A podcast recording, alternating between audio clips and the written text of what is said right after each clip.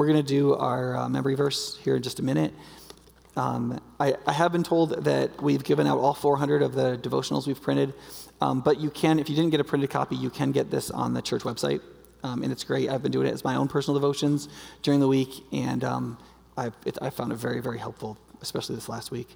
So um, if you have a Bible, turn to Matthew 25, verses 24 to 28 while I hit these last announcements. Um, one of the things that we're looking for is some more volunteers. If you're physically able to um, take on the risk and time of volunteering, the two main areas we need is in Kidsmen and in Connections, which is like helping people connect when they get here. And I think it also includes doing some cleaning after the services. That's always been the most difficult thing over the last several weeks. And then, um, secondly, if you do not have kids, um, because this service is limited in its slots, and second service actually doesn't have a ton of people in it right now, if you don't have kids or you're an empty nester, your kids aren't with you, um, if, you if you don't have kids ministry age kids, if you can move over to second service to create more room in the service for families that have kids, that would be really cool. That would help them. That's just a way you could serve the church by just adjusting your time a little bit. By, you don't have to sleep in. You can do homework and then come to church and then go do homework again if you're a college student. It's fine. Okay, great. Also, at the end of the service, we do something called Ask Me Anything. If you are on highpointchurch.org slash live, or if you bring it up on your phone, you can ask a question. It can be related to sermon or not. Um, but antagonistic questions and questions that appear to be from non-Christians get priority for the in-service time. And then whatever we don't answer, we do in a podcast for the Engage and Equip podcast that we'll publish during the week. So, um, yeah. All right, let's read this passage. Oh, wait. Let's do, wait. Let's do the memory verse first. Okay. So you got if you have a memory verse card, great. If not, you can open your Bible to Second Peter one three to seven, or if you memorized it, you can just say it. It's also on the screen if you're a cheater. Ready? Here we go. His divine power has given us everything we need for life and godliness through our knowledge of Him who called us by His own glory and goodness through these, he has given us his very great and precious promises, so that through them we may participate in the divine nature and escape the corruption in the world caused by evil desires. For this very reason, make every effort to add to your faith goodness, and to goodness, knowledge, to knowledge, self control, to self control, perseverance, to perseverance, godliness, to godliness, brotherly kindness, and to brotherly kindness, love. Great. Whether you read it or you said it, it sounded really good. Okay. I can do it like, perfect every time, except for like when I'm up here. I always wonder, like, is that the right word? It's, it's no fun. Okay. Um, so uh, there's this comedian named Joe Rogan, and it, he tells this joke about growing up in Boston, how Boston like makes real men, and how in the middle of a snowstorm he was watching this car that was totally out of control, spinning through an intersection like full 360s. And the guy was like trying to steer out of it. And while that was happening, he took a sip of his coffee. and he was like, that's a real man. That's the kind of man Boston made. He's like, that's the kind of man I want to be, right? M- me too. me too. That's awesome. I want to be that guy. What I have found, though, after 25 years of pastoring, is that that is more of an image than a reality. That when our lives are in a tailspin or times get really hard or difficult, um, the battle over the turmoil inside of us is our greatest battle and our biggest difficulty. And that as much as we want to be somebody who's calm, cool, and collected and in control, taking a sip of coffee at the proper time, and all that, um, we, we need to recognize that like we have to, we're actually going to fight a battle in our hearts. We're not going to be like sweatless and like just easygoing every moment. Like life is full of these kinds of difficulties, and that's why we've been we've been working through this series on the heart. The first sermon being about the primacy of the heart, that, that God is interested in your heart. He wants to win your heart. He faith comes from the heart. Doubt poisons the heart. Like this, the heart is at, the center of all you are. It's the confluence of all the faculties of your being. It's the most indicative thing of who you really are, and it's the thing with which we are to love God with all of, right? All of your heart and all of your soul it's, it's also what we're meant to utilize and to put our trust in in order for our heart to be formed in that way is the gospel. So it's the primacy of the heart on the foundation of the gospel, right?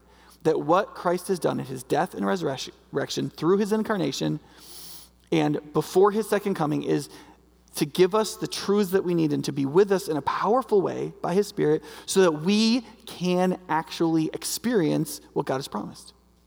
So our hearts don't have to be in profound and constant turmoil, that we can experience the peace of God and we can be transformed by the power and the message of God.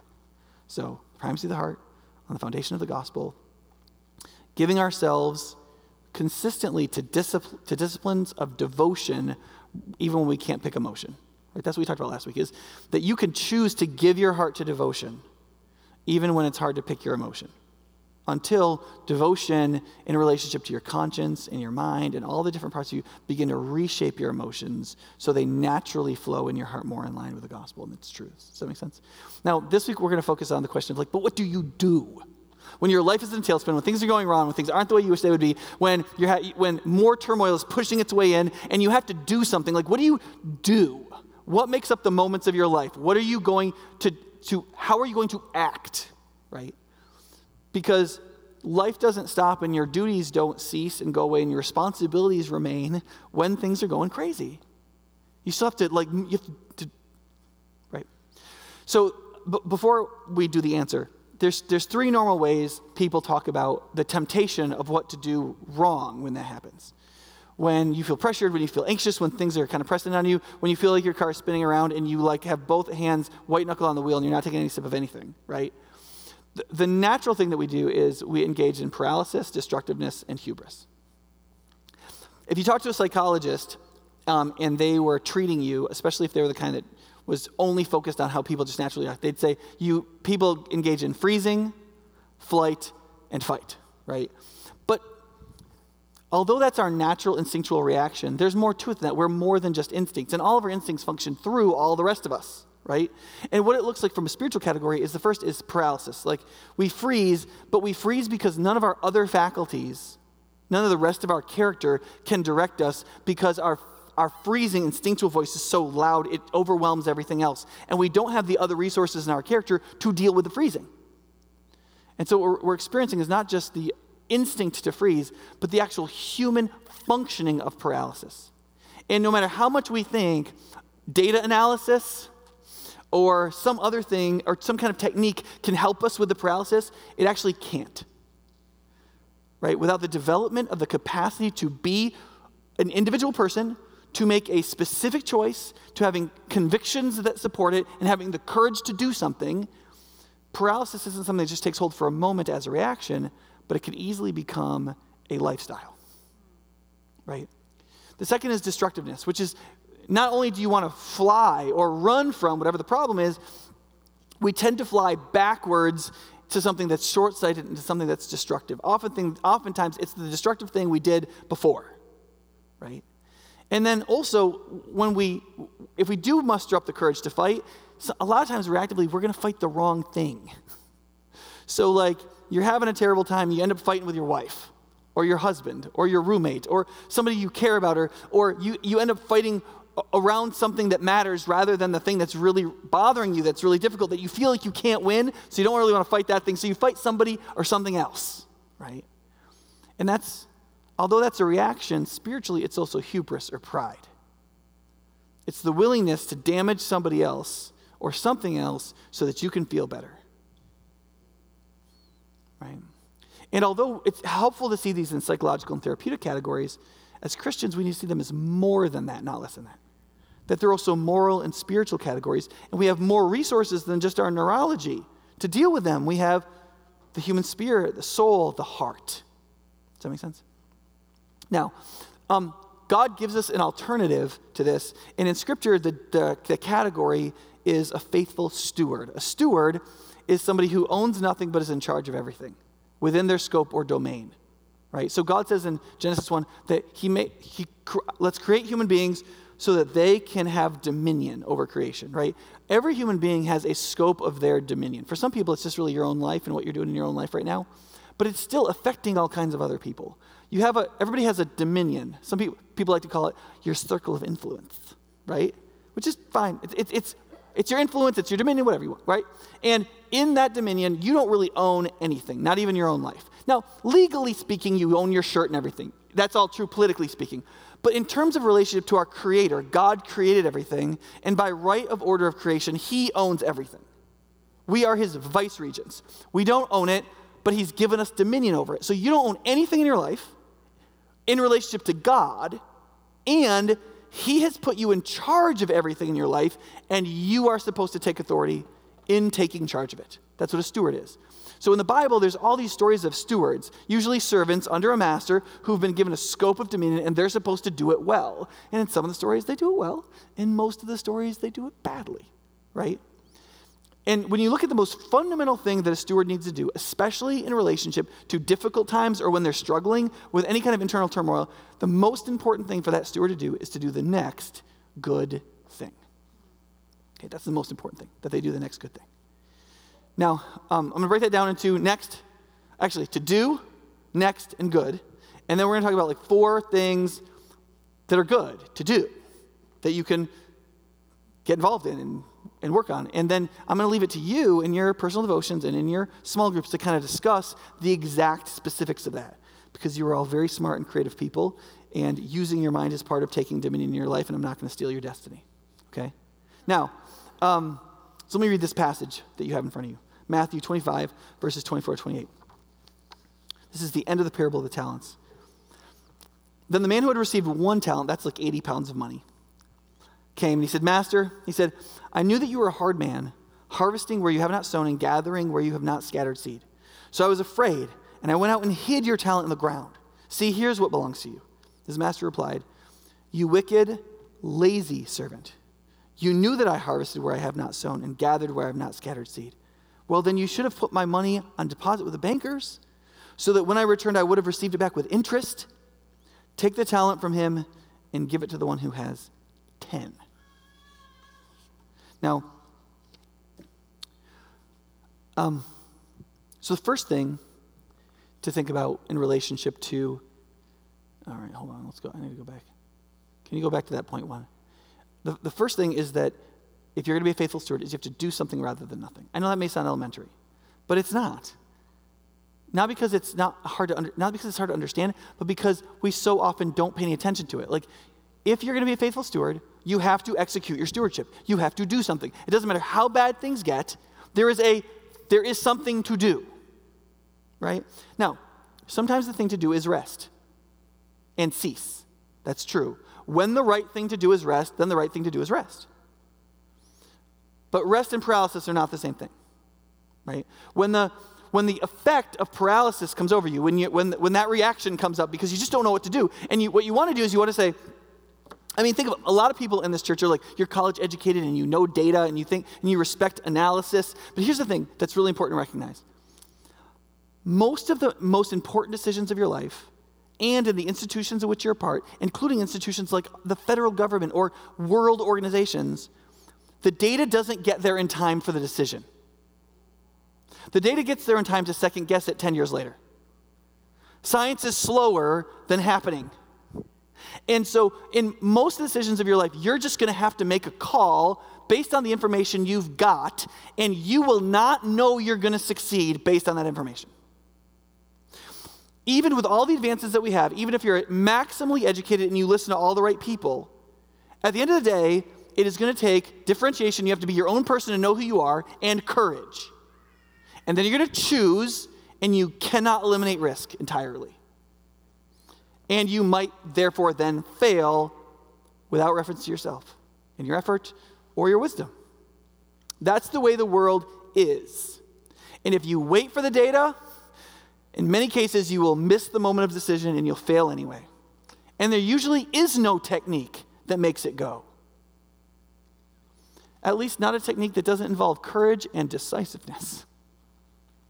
And so, one of the things that we have to recognize is that we want to use everything that we can use to make good decisions. That's part of wisdom. Whatever science is available, whatever knowledge is available, whatever experiences are available, whatever wisdom can come to us from other people. But nothing that amounts to functional paralysis. You must act. Right? In this parable in the the end of Matthew 25, there's the three servants and, and the master, who is God in the parable, gives one 10 talents, that's 80 pounds of money. all right? Probably silver, so that's like 6,000 talent. It's a, it's a pile of money, right? Literally, because it's pounds of money. And then the second one he gives five to, and the last one he gives one. And the other two guys double the money, and the last guy buries it in the ground and doesn't even put it in the bank. And he, the reason he gets judged is, I want, oh, and it's really important to recognize here that this is the least empowered person with the best argument of victimization. Okay? We, we, I'm going to get to the limits of this in a second, but ultimately, God does not accept an argument from your weakness or your victimization as a real as a excuse for long-term paralysis. Now, some people who've experienced trauma, like real serious trauma, will experience the reaction of paralysis when things happen. That's not what I'm talking about. I'm talking about choosing to accept paralysis over the long term, for that to become to define you. Does that make sense? And that can happen to you if you're traumatized or not. Sometimes it's just easier. And so the master calls him, and this is a disempowered, he argues that he's a victim, and what the master says to him is that he's wicked and lazy. That's the divine analysis of his life that he's wicked and that he's lazy. He's wicked because he believes his own delusion about his victimhood, and that he used that delusion to not do what he must do as a steward, which is to do something. And so he condemns him with his own words. He says, Listen, the, the minimal, most minimal possible thing of doing something would have been just take the money to the bank. It takes five minutes.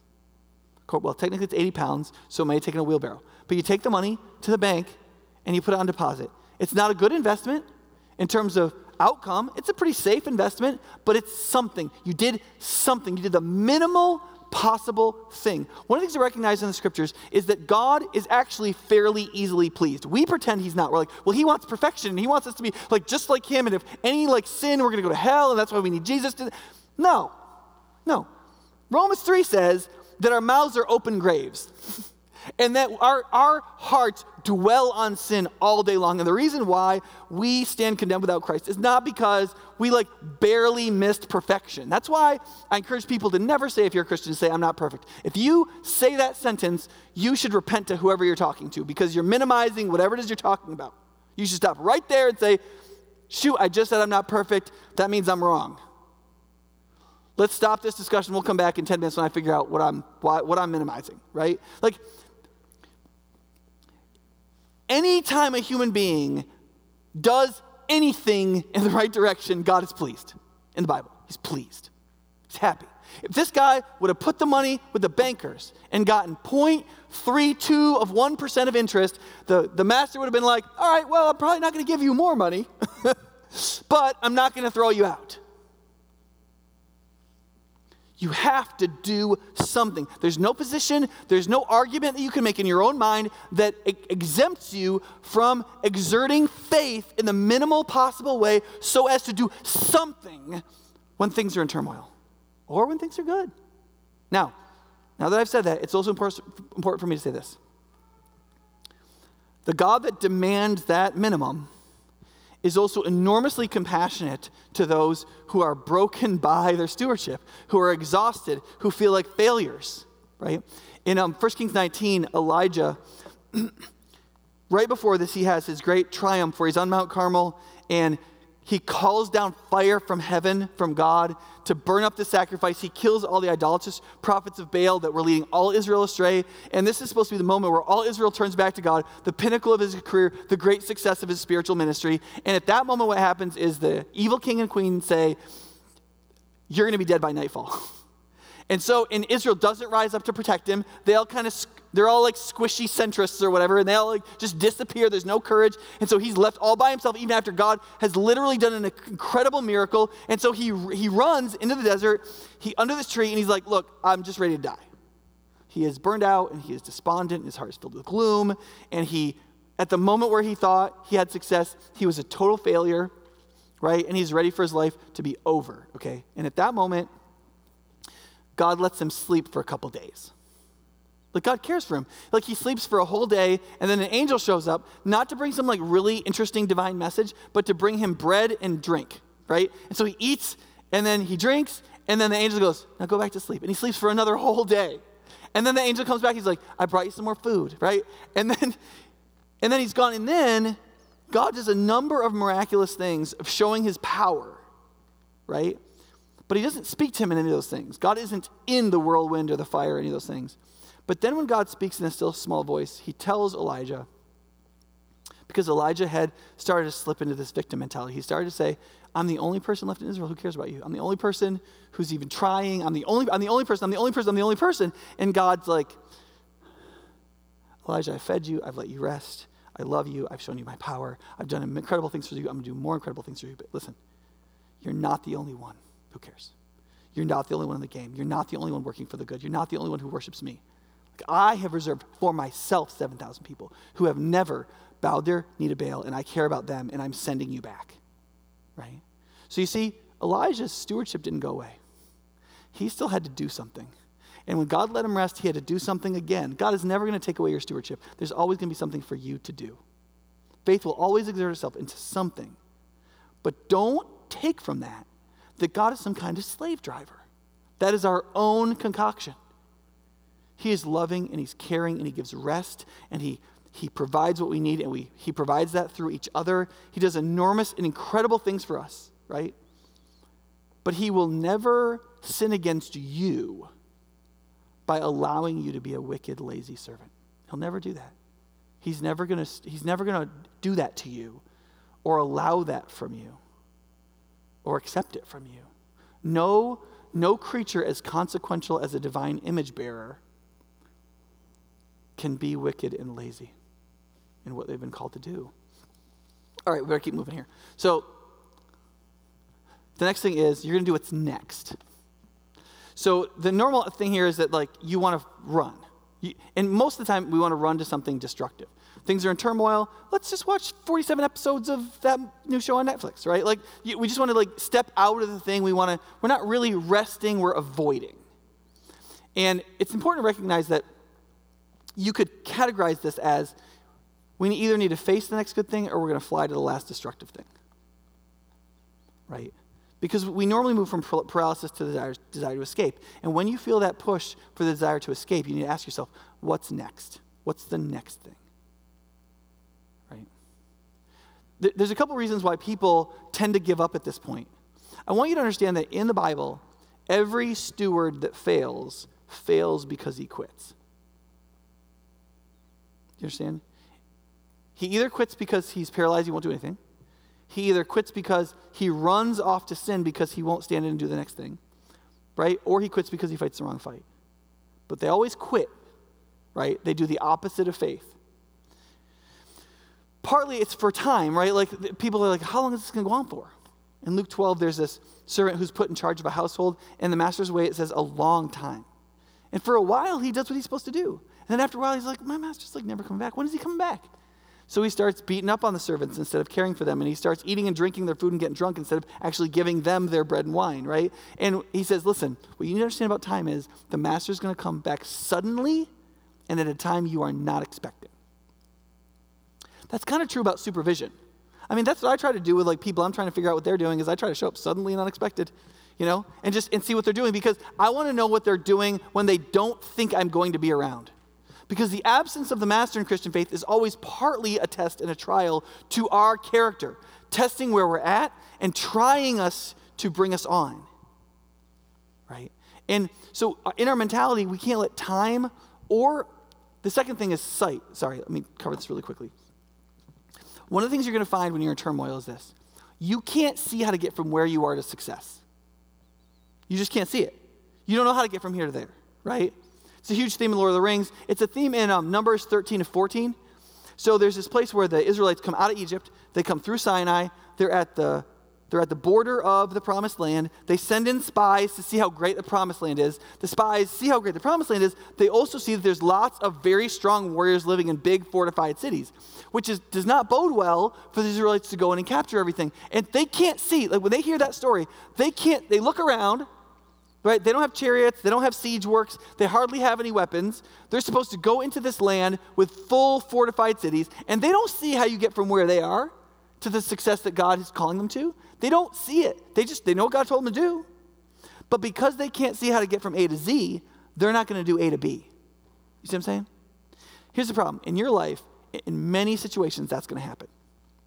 you're going to have a kid who's like going off the deep end and not doing what you're, you have parented them to do. And you, have, and you don't see a way for them to come back, right? Doesn't matter. Doesn't matter. Doesn't matter if you can't figure out how to get from A to Z. You do B, right? You, you may be in a, in a marriage that just like, you're like, oh, this is, this is never to work. I don't see any way to get from where we are to where we need to be. There's no way. Doesn't matter if you can't see from A to Z. Your responsibility is to do B. What is B? That's it. I don't know how I'm going to succeed in a career. I don't think I'm going to make it through college. I don't know how I'm going to stay in this job or find another one. I don't know how I'm going to, I don't know how I'm going to get through this health crisis. I don't know how I'm going to get through this election. I don't know how I'm going to get through this football season. I don't care what it is. It can be big, small, trivial, important. I don't know how to get from A to Z. I can't see how to get there. It doesn't matter. What matters is who are you? That's what matters. Who are you? Are you the kind of creature that, because you're being remade by Christ, has accepted the identity of being a faithful steward?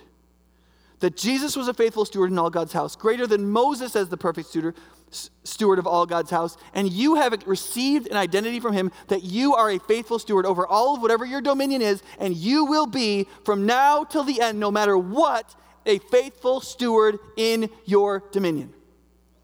Who are you? And what are you? That's all that matters. Your identity. There is no one in Scripture who is faithful who fails that God condemns. No one. There are many people who are successful in Scripture who are unfaithful in how they accomplish it that God condemns. Saul, right? Samuel doesn't come in time to offer the sacrifice. He's got to go to war. He makes the sacrifice. He goes off to war. He wins. He loses the kingdom. God cares more about the means, how we do things, who we are when we do it, whether we do it faithfully and rightly and justly, than the ends. it's better to do all we can in wisdom and faithfulness and lose than to say, I'm going to win at any cost. It doesn't matter if I'm faithful to God's way or his character. I will betray the morality and identity of the master I'm supposed to steward of so I can get what I want or what he says he wants, even though I'm doing it a way he totally forbids. And listen, listen to me. This is very big in our culture right now because almost everybody around you, of every persuasion, is starting to believe that the ends justify the means. Almost everyone. And I see this. Listen, I hate Facebook. If I was the emperor of all things and wanted to use that authority, I would I'd burn every social media to the ground. Okay? But listen, I get on there every once in a while just to see what you're doing. Okay? And in most cases, I am not impressed. I'm not impressed. The subtle to overt bullying, the if you don't agree with me, you're out, the I can't believe you could possibly think that, the like all of that nonsense whether it's whether it's Trump Biden, whether it's race, whether it's COVID mask wearing, I don't care what it is. Like, we are to be faithful stewards. Full stop. The people who wear masks who aren't, encourage them to wear masks. Give them links to good scientific, like, advocate, do, act, speak. But if you're gonna, if you're gonna whine about how, how our nation's behaving, how our leaders are behaving, Listen, culture goes up from the bottom as much as it comes down from the top. Where do you think the newscasters come from? Where do we get our political candidates? And whose behavior makes it so that good men and women won't run? It's us. We accept that news coverage. We accept those candidates. We accept that behavior. We accept it. We accept it from our friends and our Facebook friends and our children and our parents and everyone. We do that. Remember, in the Bible, when somebody did an offense that required something to be done, stoning usually, every single individual member of the community had to throw a stone. Because God put the weight of the moral nature of the community on everyone. Right? And if we would all be stewards of our domains, things would be very different than they are. And Jesus' name would be more revered than it is right? Even if we fight the long defeat, it doesn't matter if we look like Jesus and Moses and the other great stewards of the faith in doing so. It is a privilege and an honor. Who is most honored in heaven? If you read the book of Revelation, there's one group honored over everybody else. Everybody who's faithful and godly are beneath these people. The absolute top of the heap that God reverences perfectly, and they're closest to his throne, and there's a special incense for them. They're the martyrs. They're the people who speak truthfully and get killed for it. Christianity is a faith that glorifies martyrdom, failure, not martyrdom like we're killing everybody. I get killed, so we call me a martyr. No, a martyr is somebody who speaks the truth prophetically, says what's true, and then doesn't take up arms against the person who kills them. That is our faith. Our Savior is that.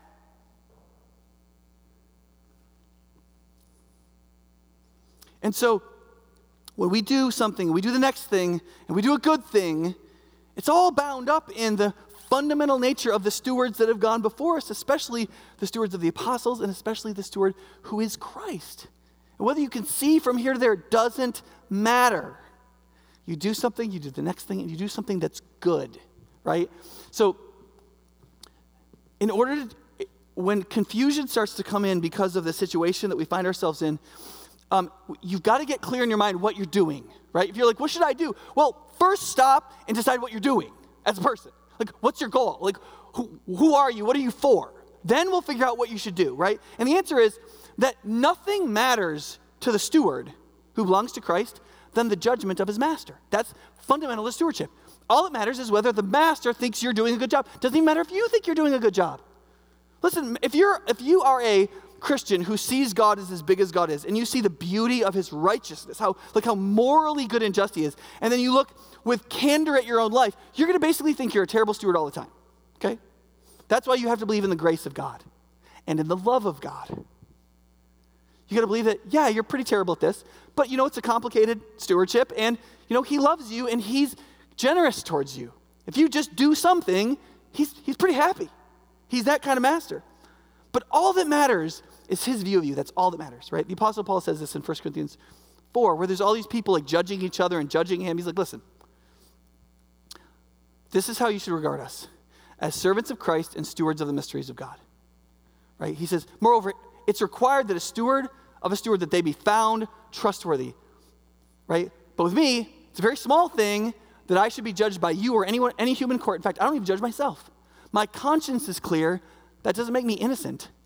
It's the Lord who judges me. You see what he's saying? He's saying, listen, at the end of the day, the apostle says, I'm not a celebrity in the church at Corinth. I'm not an apostle. Like I'm none of the. I'm not this guy who heals people, who God uses in these incredible ways. He's like, at the end of the day, when you boil it all down, this is what I am. I'm a servant of Christ, and I'm a steward to the truths of the mysteries of the gospel in God. That's what I am. That's all I am. Right? And and if that's who you are, all that matters is that a steward must prove trustworthy. That's all that matters, is that in my trust, that I'm a servant of Christ, and the trust I've been given is the mysteries of God. That in that trust, I be found faithful or trustworthy. That's all that matters. And so I don't care who judges me. I don't care if you judge me or courts judge me or the public judges me. I don't even judge me. I try to keep my conscience clear so I'm not self condemned. But even if my conscience tells me I'm doing a good job, that doesn't mean I'm innocent, like I'm doing a fantastic job. The only person whose judgment counts is God's judgment. Now, listen, that is I cannot tell you how much peace can flow into your life if you'd get a hold of that. It is unbelievable, right?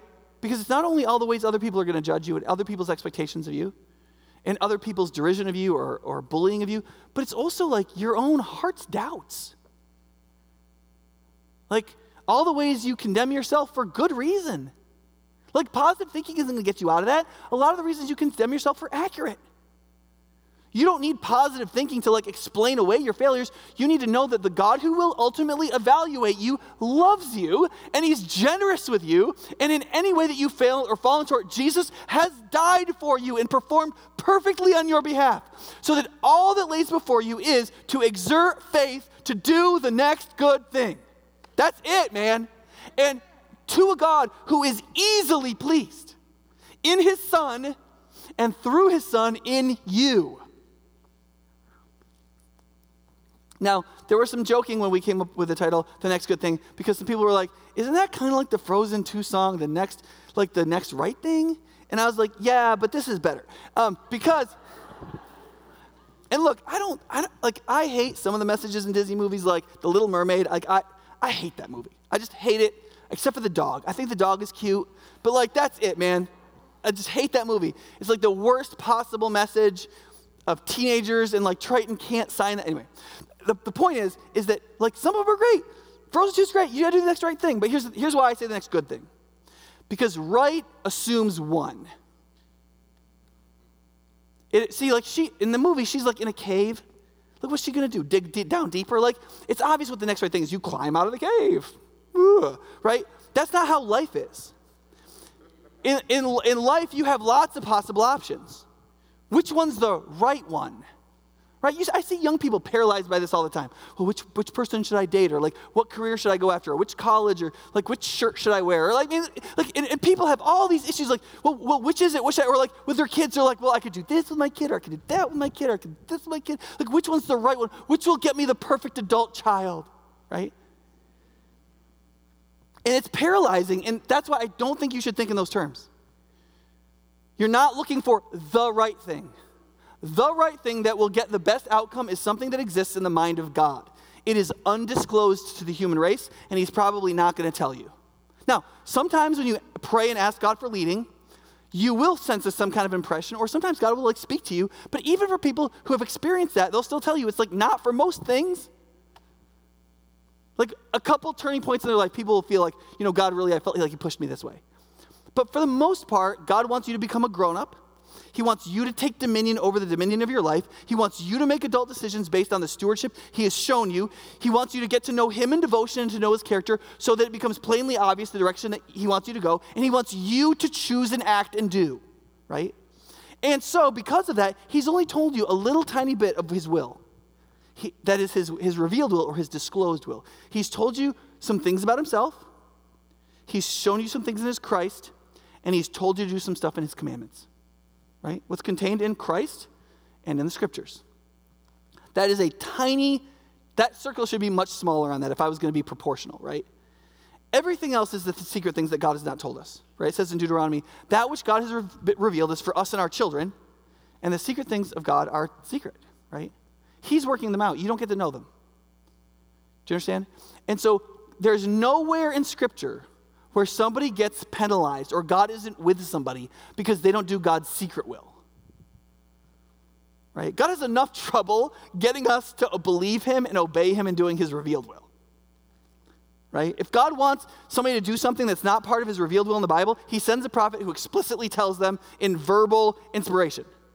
Okay? If you were ever part of a Christian movement that says, like, if God gave you an impression in your heart and you didn't do it, you're in disobedience. I don't believe that. Maybe it's true. I don't believe that, and I don't see any biblical evidence for it. That doesn't mean that if God speaks to your heart and you know that that's Him, you shouldn't do it. But you should do it in relationship to conscience and wisdom and other things too, which I'm not going to get into now. But I want you to understand that when you try to figure out what to do next, you're not looking for the right thing. Who knows what the right thing is? You don't. And God's not going to tell you because the right thing in God's mind is the thing you choose with all your heart, with all your conscience, with all the wisdom that you can muster, with all the community that you can be part of to deliberate wisdom, that which you're willing to sacrifice for, and that which you like. Like if there's like three people you could date, like the, you're like, who should I marry? It's like the one you like. Right? God wants you to be pleased. He, he likes to give you, it says in 1 Thessalonians, all things for your enjoyment. Like there, there's most things, he just wants you to do what you like. And he doesn't want you to do it because somebody else likes it or because somebody says it's fashionable. He wants you to do it because you like it. And if you do that, you'll become more yourself and more a real individual that actually enjoys God's actual creation and is real, are really yourself. So much of what people do in this country, in our society, is stuff other people approve of. It's so ridiculous. Right? Like, I, I mean, it makes me dress better, I guess, but like, but we, so much of what we do, it's like stuff other people like, and other people prove it. Other people told you the, the right place to eat, or the right clothes to wear, or the right things to think. Who cares what those people think? They're, they're like, they're human critters. Like, what does it matter?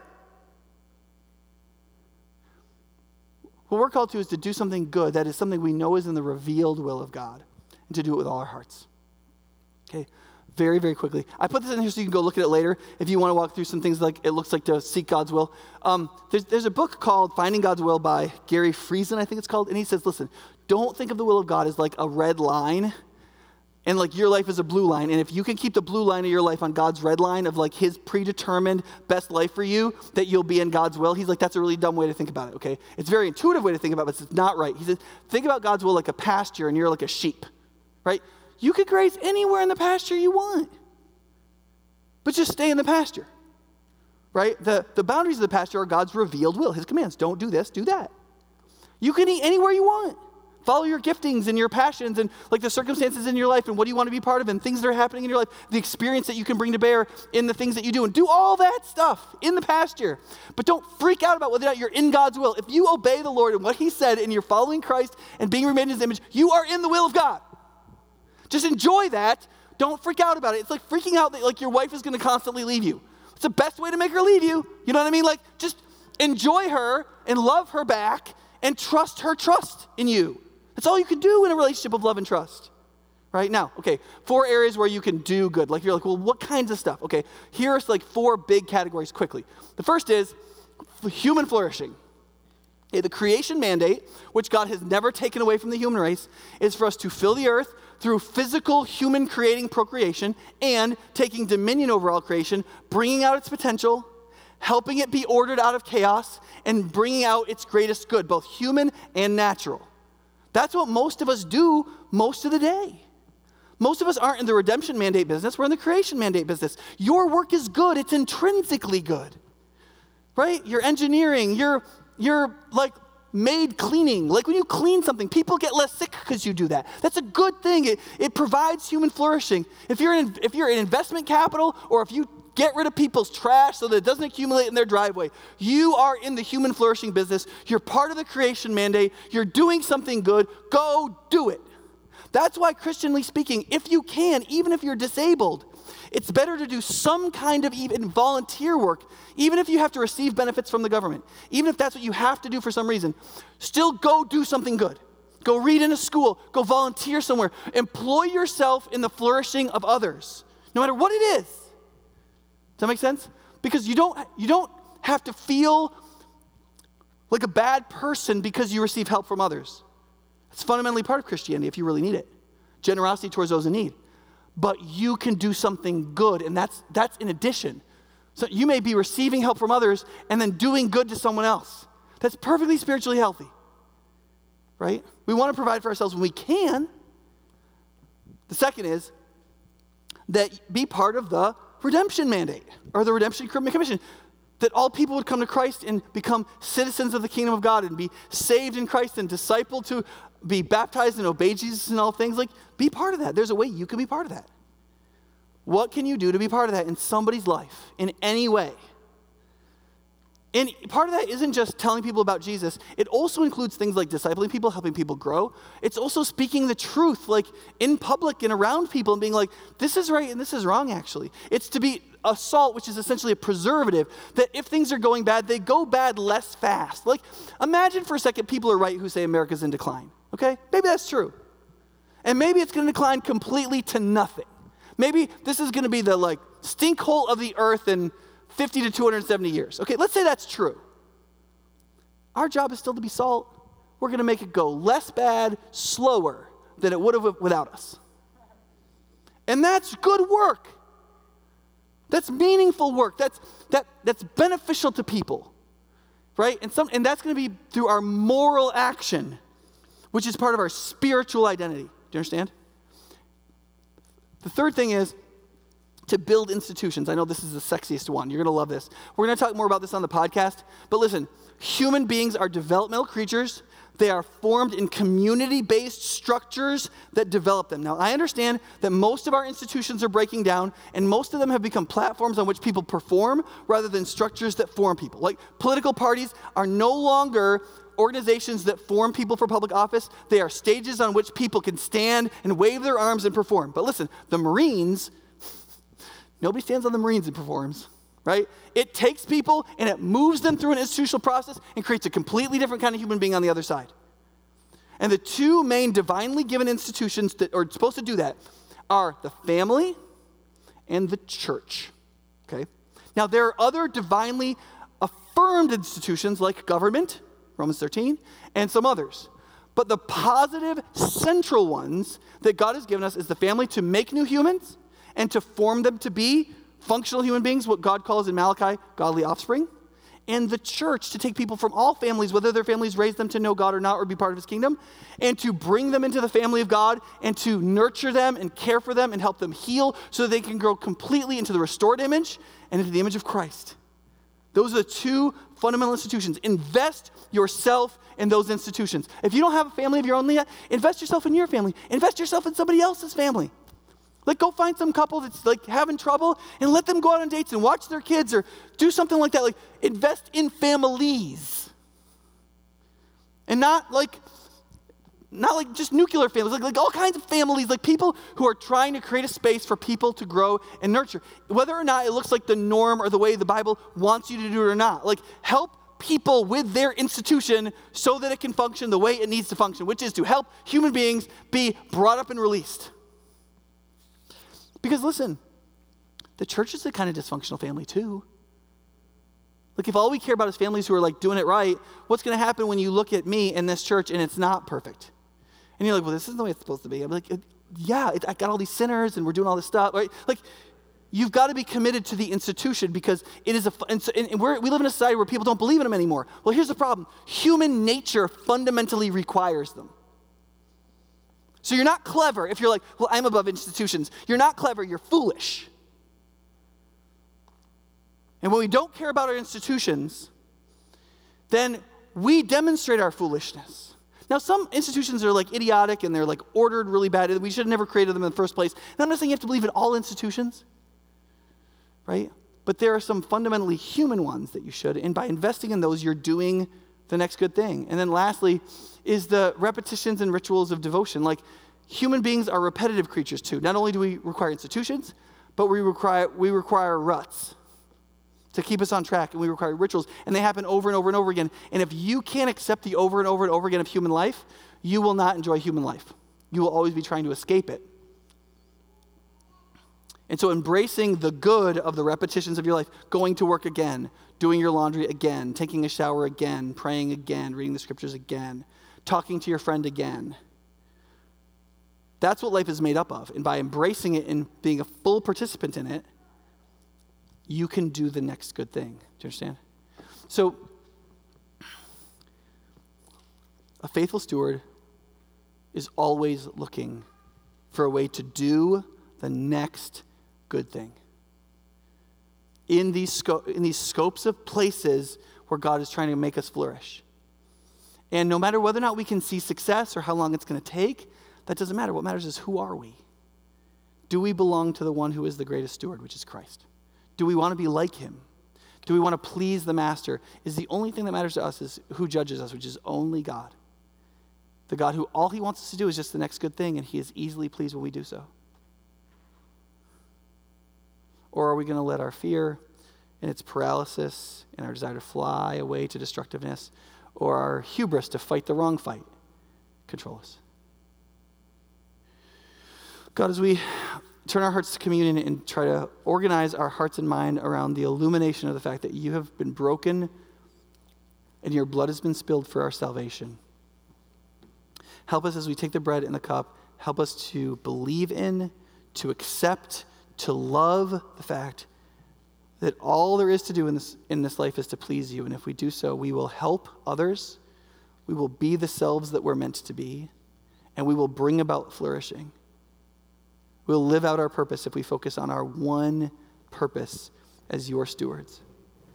Help us to believe in that, help us to revel in it, and help us to enjoy it this morning as we take the cup and the bread in Jesus' name. Amen.